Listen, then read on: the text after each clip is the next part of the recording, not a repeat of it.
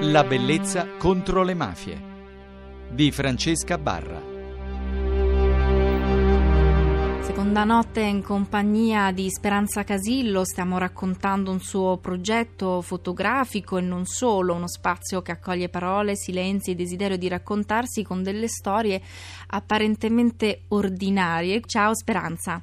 Ciao Francesca. Innanzitutto salutiamo anche la persona che con te ha deciso di, di, far nascere questo progetto che è Erika Manoni. C'è chi racconta storie con la penna, c'è chi lo fa con un obiettivo, che questo è il tuo caso, e sembra che però tu non possa fare a meno di far viaggiare i tuoi progetti su due strade parallele, che sono quelle comunque non solo estetiche, ma anche un più intime, fa proprio parte di te. Io eh, sono stata molto colpita da un altro tuo progetto che era fotografare dei personaggi che rappresentassero un diritto, che è quello del, del, diritto alla felicità. Bellissimo. È un progetto che raccoglie una carrellata di eh, voci e di persone che ho intervistato in giro per l'Italia, ehm, chiedendo loro di scrivermi in, nel mio quaderno, che poi è stato battezzato il quaderno della felicità, di scrivermi un pensiero attorno alla felicità cioè che cos'era per loro la felicità. Ho intervistato mh, molte persone, tra ehm, miei amici, persone assolutamente ordinarie e altre invece eh, che hanno più visibilità tra questi scrittori eh, c'è anche Don Gallo piuttosto che padre Alex Zanotelli. Ho avuto eh, la fortuna di eh, intervistare Mario Monicelli. Monicelli. Sì, fra l'altro lo scatto sì, è meraviglioso. Nel backstage di, di, un concerto all'Aquila, tra l'altro, dove lui è arrivato, quest'uomo di 95 anni, con tutta la sua energia per dare eh, supporto al popolo delle carriole, perché lui dice che eh, appunto bisognava eh, credere nella rivoluzione, che la rivoluzione doveva partire da piccoli agglomerati di persone e quindi era venuto proprio a rendere omaggio a questo piccolo agglomerato di persone, il popolo delle carriole che diceva non so neanche io come, come si è formato, però è, è, da qui che partirà un cambiamento per il nostro paese ed è stato per me, come puoi immaginare, un'emozione bellissima avvicinarmi a lui e alla sua grandezza. Quindi ecco, questo progetto è un contenitore di tutte queste persone che mi hanno voluto lasciare un'idea sulla felicità sei riuscita para attraverso anche loro a farti un'idea di che cosa possa essere la felicità? Le risposte sono le più svariate. Per te che eh, cos'è? La felicità è realizzare i miei progetti, realizzarli con la libertà con la quale io mi approccio ai miei progetti, senza avere nessuna aspettativa, né di guadagno, né di affetto, né di, insomma, di, di riconoscenza. E, I progetti che continuo a fare, nonostante la mia età, ma pare che invecchiando eh, le idee anziché esaurirsi per fortuna insomma aumentino sempre di non più. Non è vero perché per i nostri radioascoltatori non possono vederti, eh, sei assolutamente giovanissima quindi non, non, non c'è... Insomma tra poco compio 39 anni. Ah vabbè allora assolutamente no, c'è ancora l'oro no, in mano. Devo dire devo dire che ecco, a vent'anni magari si è più, più, propensi a sperimentare, no? almeno io pensavo così.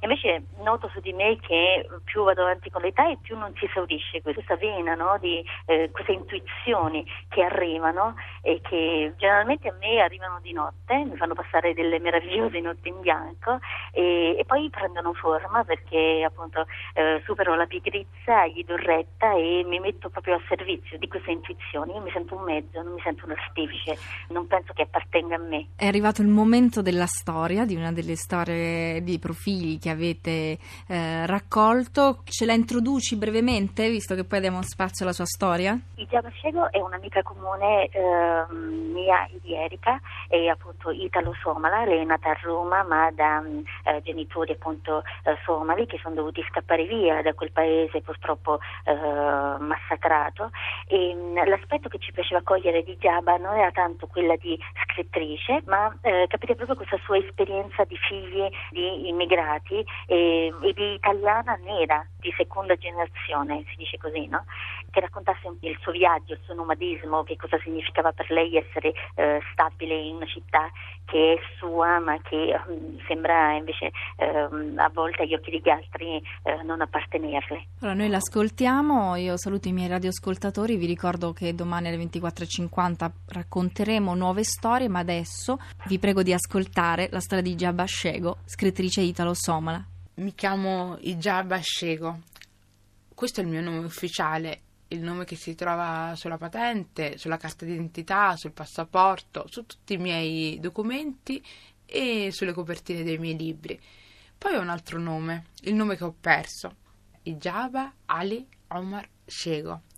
È il nome che conoscono solo i somali, è il nome che abbiamo in famiglia, in un certo senso è come se fossi due persone differenti, perché c'è Jabba Scego che appunto vive in Italia, vive a Roma, fa la scrittrice e poi c'è quella Ijabba che conoscono i somali, no? che è figlia di Ali Omar Scego, che ha il nonno che si chiama Omar Scego, che eh, aveva fatto l'indipendenza ma che era stato anche interprete di un gerarca fascista. Insomma, il nome è un fatto abbastanza complicato.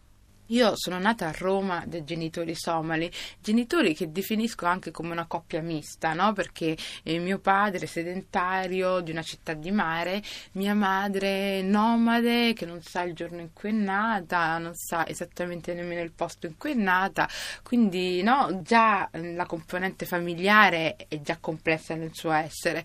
In più ci metti la migrazione. Io penso che Somalia e l'Italia hanno avuto una grossa influenza influenza su di me e quindi fanno parte di me, fanno parte di me emotivamente, ma perché le amo, perché a volte le odio, perché a volte non le capisco, cioè sono, sono due entità che fanno parte di me.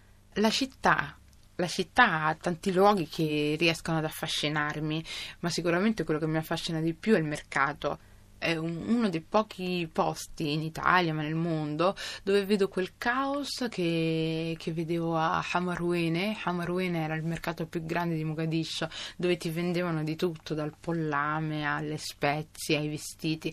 Mogadiscio aveva tantissimi mercati ed era anche, erano anche mercati divisi a volte, no? c'era anche una cosa che mi colpiva molto da piccola, era il mercato del bestiame, c'erano mucche, cammelli, tutta roba viva, no? e la gente se ne andava a comprare così come come nei film western, era qualcosa di assurdo. Quindi quando, quando rivedo un mercato è un po' come ritrovare Mogadiscio, perché purtroppo da vent'anni questa città è stata distrutta dalla guerra e dunque tutto quello che io, ma anche quelli prima di me, soprattutto quelli prima di me, penso ai miei fratelli, ai miei cugini, mio padre, eh, avevano visto e avevano vissuto, non c'è più, è stato cancellato raso al suolo dalla guerra. E raramente rimango senza parole però ecco, le, quelle volte che mi succede di non avere parole è davanti alla violenza, ma la violenza più brutale, più terribile. Ecco, la violenza è qualcosa che mi toglie il fiato, le parole e a volte anche l'energia. Questo mi fa, mi fa paura. Quando dico violenza non è soltanto un atto violento, no? Come può essere no? un omicidio, una, una rissa, ma anche la violenza quotidiana che eh, stiamo subendo ultimamente in Italia, nelle televisioni, questa questo disprezzo delle istituzioni dello Stato, questo disprezzo delle persone, dei loro problemi. Ecco, questa cosa mi, mi toglie parole a volte. Però ecco, ci sono tante cose che mi rendono felice, sicuramente la lettura, più della scrittura a volte, perché io sono una grande lettrice, poi sono diventata scrittrice per caso, e sicuramente viaggiare.